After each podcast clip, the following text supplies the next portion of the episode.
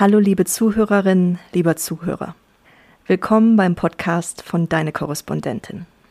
Mein Name ist Sarah Tekert und ich bin die Niederlande-Korrespondentin im Team. Heute reisen wir zusammen nach Beirut, in die Hauptstadt des Libanon, und unterhalten uns mit unserer Korrespondentin Julia Neumann. Julia arbeitet als freie Journalistin außerdem für die Taz, den Deutschlandfunk und die Deutsche Welle. Sie beschäftigt sich mit den Kulturen und Gesellschaften Westasiens und Nordafrikas und recherchiert vor allem zu Genderthemen, Migration und Fragen der sozialen Gerechtigkeit. Ich wünsche euch ganz viel Spaß mit dieser Folge und vielen Dank, dass ihr eingeschaltet habt. Und falls ihr wissen möchtet, wie ihr unser Magazin Deine Korrespondentin unterstützen könnt, dann bleibt auf jeden Fall bis zum Ende der Folge dabei.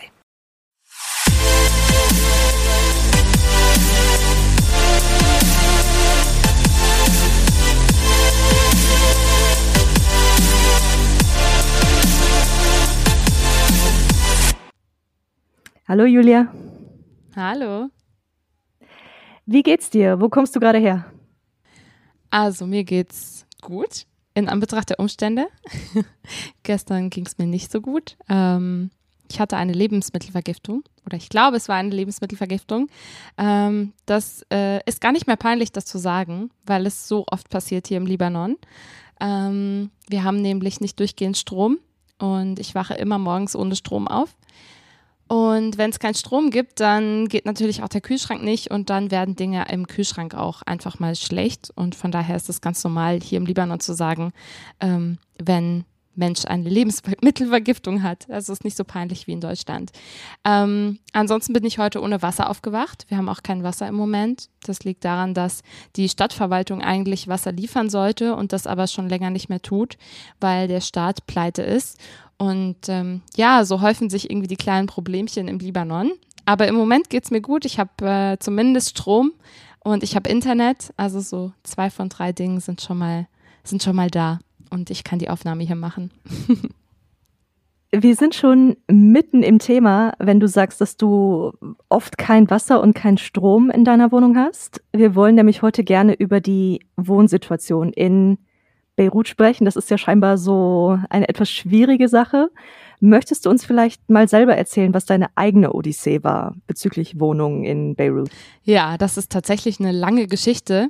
Also ähm, ich habe zunächst mal in WGs gewohnt, zur Untermiete und als dann klar war, dass ich länger im Libanon bleiben möchte, habe ich mir dann eine eigene Wohnung gesucht als Hauptmieterin und das ging erstmal auch ganz gut. Es, wir hatten so einen Deal. Ich habe gesagt, ich zahle die ersten vier Monate in US-Dollar, was gar nicht so ungewöhnlich ist. Hier im Libanon wurden vor der Krise immer Dinge auch in US-Dollar bezahlt.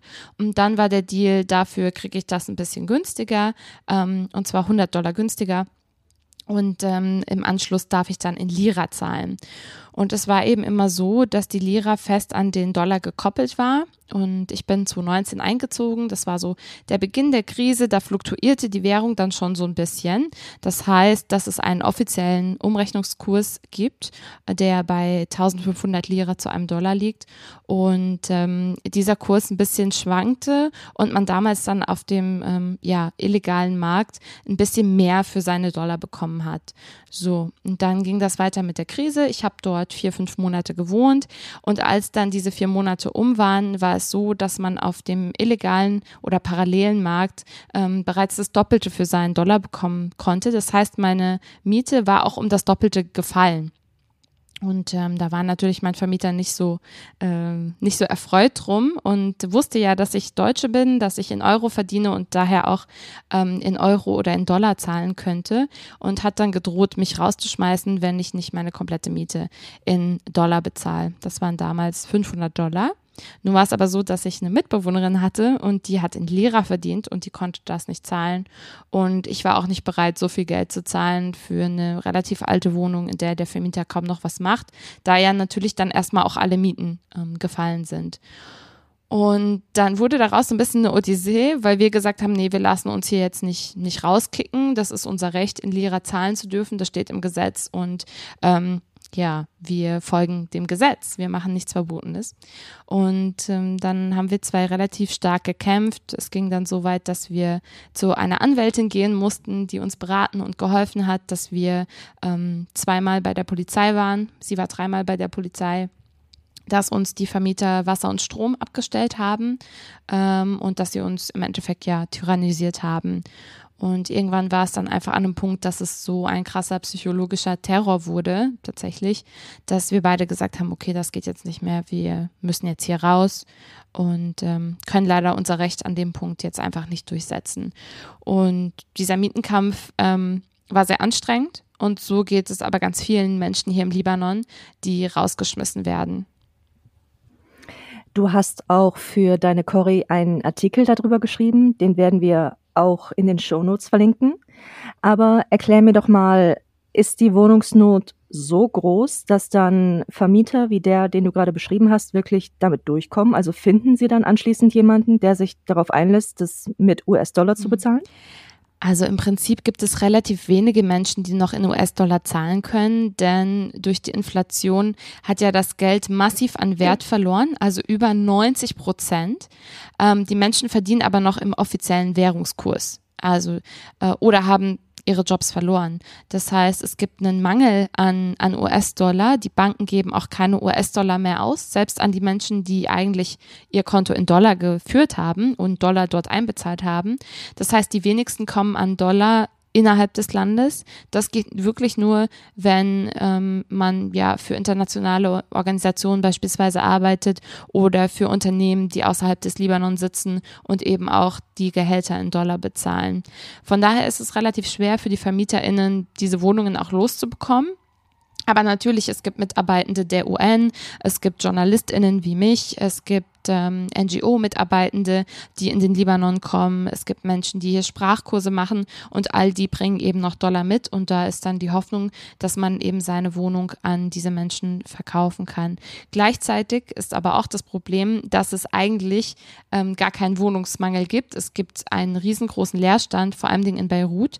Das sind geschätzt so 25 bis 35 Prozent. Jetzt mit der Krise vielleicht sogar noch mehr, weil die VermieterInnen auch sagen, naja, wir kicken halt lieber unsere, unsere Mietenden raus, warten jetzt, bis ähm, die Lira weiter sinkt und ähm, der Dollar steigt, weil wenn wir jetzt neue Verträge in Lira machen, dann sind die ja in ein paar Monaten schon wieder irgendwie nichts wert und, und fallen im, im Preis. Von daher warten die Vermietenden lieber und sitzen es aus, weil sie sagen, dann kann ich hinterher die Wohnung teurer vermieten. Wenn wir jetzt mal konkret über Mietpreise sprechen, ich werfe jetzt mal die Amsterdam-Preise in den Raum. Ich zahle 1640 kalt für 60 Quadratmeter. Wie, wie viel ist es in Beirut? Also was ist ein durchschnittlicher Preis? Ähm, das ist super schwierig zu sagen aufgrund der Lage.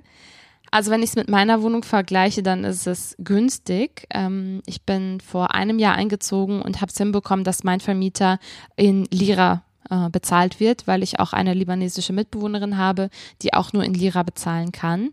Ähm, nun ist es so, dass zu den Warmpreisen auch noch oder zu den Kaltpreisen auch noch die Warmmiete hinzukommt. Von daher ist es unglaublich schwierig, dir jetzt einen Wert zu nennen, weil wir natürlich keinen Strom haben und bei mit Notstromaggregaten äh, leben und da kommt es drauf an, wie viel Ampere. Also wir können vergleichen, ich habe 150 Quadratmeter circa, wir leben zu dritt hier und zahlen im Moment alles in allem pro Person 200 Euro. Also das würde heißen rund 600 Euro insgesamt für Kalt- und Warmmiete, was aber günstig ist. Also es gibt äh, Menschen, die zahlen viel mehr und unsere Kaltmiete ist fast nichts mehr wert. Unsere Kaltmiete liegt ungefähr bei, ich würde mal sagen, roundabout 350, 400 Euro für drei Personen in einem sehr, sehr guten, ähm, modernen und ähm, sicheren Viertel. Die Wohnsituation, wie du sie jetzt beschrieben hast, ist das im ganzen Land so schlimm oder betrifft das jetzt nur die Hauptstadt? Also es betrifft vor allem die Hauptstadt, weil natürlich viele Menschen hier hinkommen, um äh, Jobs zu suchen, ähm, beziehungsweise um, um zu arbeiten. Es gibt einfach außerhalb nicht so viele, ähm, so viele Arbeitsstellen. Aber es betrifft natürlich das ganze Land. Und ähm, das Problem ist ja auch nicht nur, dass die VermieterInnen, sagen wir jetzt mal, äh, geizig sind oder irgendwie mehr Kohle haben wollen, sondern ganz oft hängen da ja noch hängt da noch ein Rattenschwanz an Dingen oder Problemen dran. Die Vermietenden brauchen vielleicht selber unbedingt Dollar, um zum Beispiel die äh, Versicherungen zu zahlen, um beispielsweise ihre eigene Miete zu bezahlen, ähm, wenn sie, sagen wir mal, eine Wohnung in Beirut haben, aber nicht in Beirut wohnen oder umgekehrt in Beirut wohnen müssen und eine Wohnung woanders haben. Wenn sie beispielsweise Krankenhausaufenthalte für ihre äh, Familienmitglieder bezahlen müssen. Also es ist nicht nur so, dass da jetzt die bösen Vermietenden auf der einen Seite und die guten Mieterinnen auf der anderen Seite sind, sondern ja, alle haben diese Probleme, dass sie im Moment nicht an Geld kommen oder beziehungsweise dass das Geld, was sie haben, einfach nichts mehr wert ist. Ich denke, in der Pandemie ist es nicht besser geworden. Du hast die Inflation genannt, Menschen haben ihre Jobs verloren. Gibt es noch mehr Faktoren, die das Ganze noch schlimmer machen? Ja, also die Wirtschaftskrise war kein Resultat der Pandemie. Also ich würde sagen, die Wirtschaftskrise hat vorher schon angefangen aus verschiedenen Faktoren. Ähm, das liegt einfach an dem, an dem libanesischen Finanzsystem, was einfach nicht stabil war und was auf einem Ponzi-Schema ähm, aufgebaut ist. Das heißt, man hat darauf gebaut, dass immer mehr Leute ihr Geld in libanesischen Banken ähm, anlegen. Äh, gleichzeitig hat die Zentralbank dem Staat viel Geld geliehen und dieses Geld wurde nie zurückbezahlt und so ist der Libanon pleite gegangen. Und da hinein in diese Wirtschaftskrise hat eben dann die Pandemie gespielt und so ihr Übrigstes dazugegeben.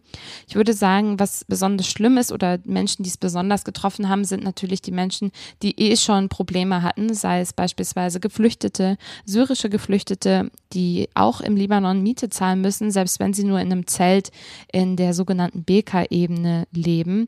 Also die zahlen trotzdem viel, viel Geld an Miete und das müssen sie auch weiterhin aufbringen, obwohl ihr Gehalt oder ihr Lohn als Tagelöhner einfach nichts mehr wert ist. Ähm, gleichzeitig auch palästinensische Geflüchtete, ähm, die sowieso nicht in allen Bereichen hier im Libanon äh, Arbeit finden können, die hat es natürlich auch getroffen. Und beispielsweise LGBTQI, ähm, also die queere Community, von denen Menschen zum Beispiel dann auch ihre Miete nicht mehr zahlen mussten, konnten und so zu ihren Familien zurückziehen mussten. Das war auch ein großes Problem, weil natürlich viele nicht mit ähm, ja, verständnisvollen Familien ähm, gesegnet sind.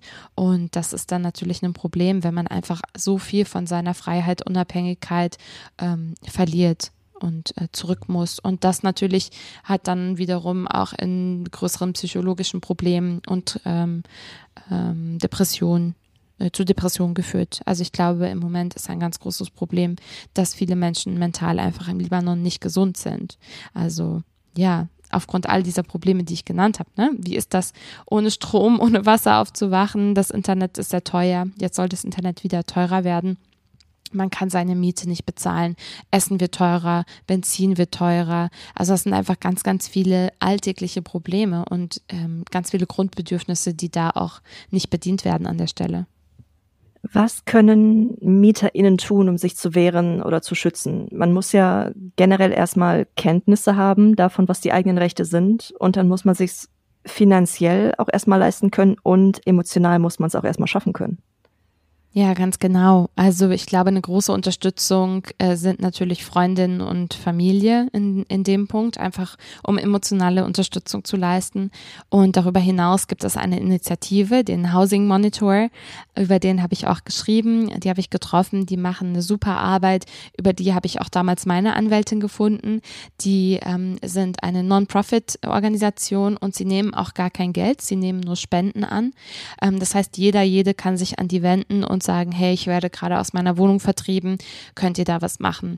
Und der Housing Monitor hat eine Hotline, die können die Menschen anrufen und ähm, dann wird ihnen auf verschiedensten Wegen geholfen. Also entweder ähm, Housing Monitor versucht Spenden zu generieren, beispielsweise für ausländische ArbeiterInnen, die ihre Miete nicht mehr zahlen können oder auch LibanesInnen, die ähm, Gefahr laufen, äh, aus ihren Häusern geschmissen zu werden, weil sie die Miete nicht zahlen können. Sie leisten aber auch Vermittlungsarbeit, das heißt, sie setzen sich mit den Vermietenden und den Mietenden zusammen und versuchen zu klären, wo denn die eigentlichen Probleme liegen und wie man das lösen kann. Ähm, sie leisten Rechtsbeistand, also sie haben AnwältInnen, die dann ähm, ja im Notfall auch sogar vor Gericht ziehen für die Menschen und sich für sie einsetzen. Was glaubst du, wie sich die Lage entwickeln wird bezüglich der Wohnung in Beirut? Also im Moment haben wir die gefährliche Situation, dass die Mieten wieder ansteigen, dass die VermieterInnen nicht mehr gewillt sind, in Lira bezahlt zu werden. Und ähm, die Mieten waren sehr, sehr teuer vor der Krise und es gleicht sich jetzt wieder an. Also die Mieten sind jetzt nicht günstiger als vor der Krise, sondern sie gleichen sich an, ähm, an das Niveau, das sie vorher hatten. Und dieses Niveau ist sehr hoch. Also im Vergleich war Beirut fast so teuer wie New York. Also Mieten waren unglaublich teuer teuer.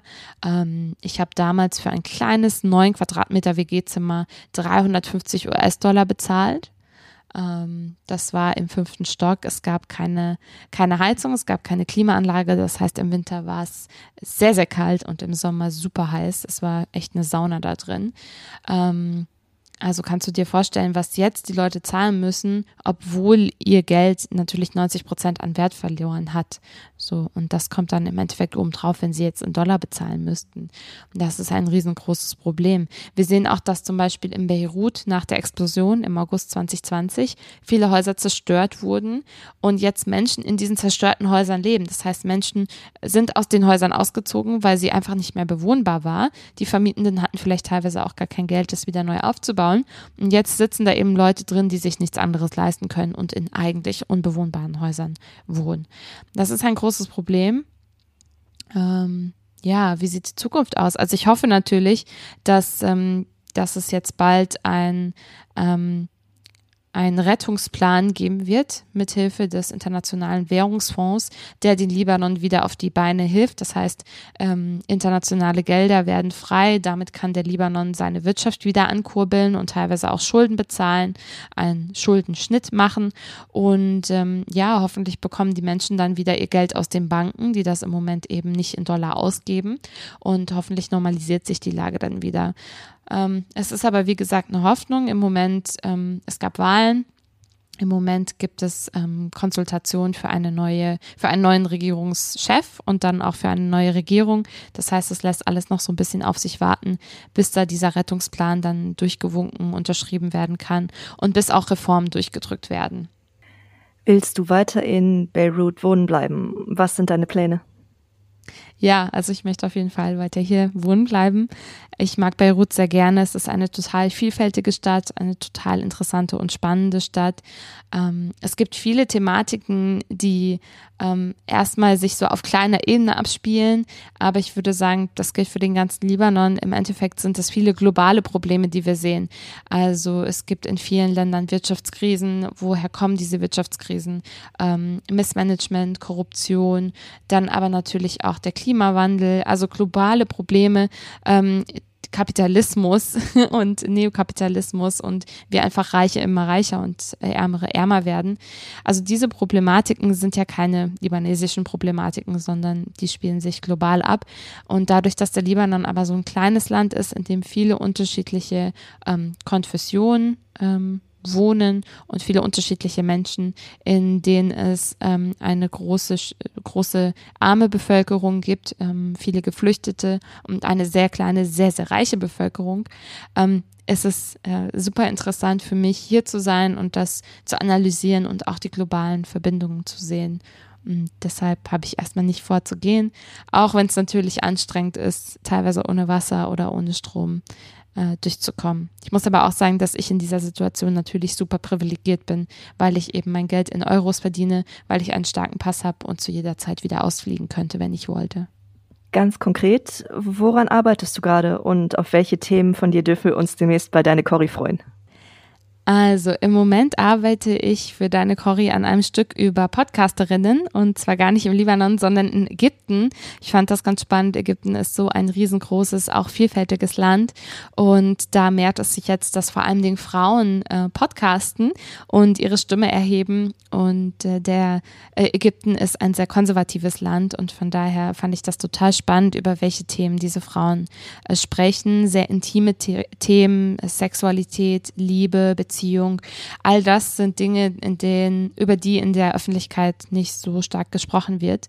Und ähm, da ich vor kurzem in Ägypten zu Besuch war, habe ich mit einigen Podcasterinnen dort dort gesprochen und war auch auf einer Podcast-Konferenz. Ansonsten habe ich gerade was über den Libanon zum Thema Solarenergie gemacht, Stichwort Strom. Also ähm, warum ähm, Die Frage war, warum gibt es nicht noch mehr Solarenergie im Libanon und ist die Krise jetzt eine Chance, dass mehr Menschen in Solarenergie investieren, anstatt hier die Notstromaggregate laufen zu lassen, die ja auch sehr schädlich für die Umwelt sind? Sehr spannend. Ich freue mich drauf. Julia Neumann, vielen lieben Dank. Danke dir. Und bevor ich diese Folge abschließe, noch kurz ein Hinweis. Wenn euch deine Korrespondentin gefällt, dann könnt ihr uns auf Steady mit 4, 8 oder 20 Euro im Monat unterstützen. Einmalige Spenden sind natürlich auch möglich und immer sehr gerne gesehen. Schaut dazu gerne auf unsere Website deine-korrespondentin.de und dort findet ihr unter Unterstützen weitere Informationen. Seit neuestem haben wir auch die Funktion Buy Me a Coffee. Damit könnt ihr uns einen oder mehrere Kaffee im Wert von jeweils drei Euro spendieren. Klickt dazu einfach auf der Website auf ein rotes Kaffeebecher-Logo. Das findet ihr unten rechts in der Ecke. Und dann sage ich jetzt schon mal vielen lieben Dank für eure Unterstützung und noch einen schönen Tag. Macht's gut.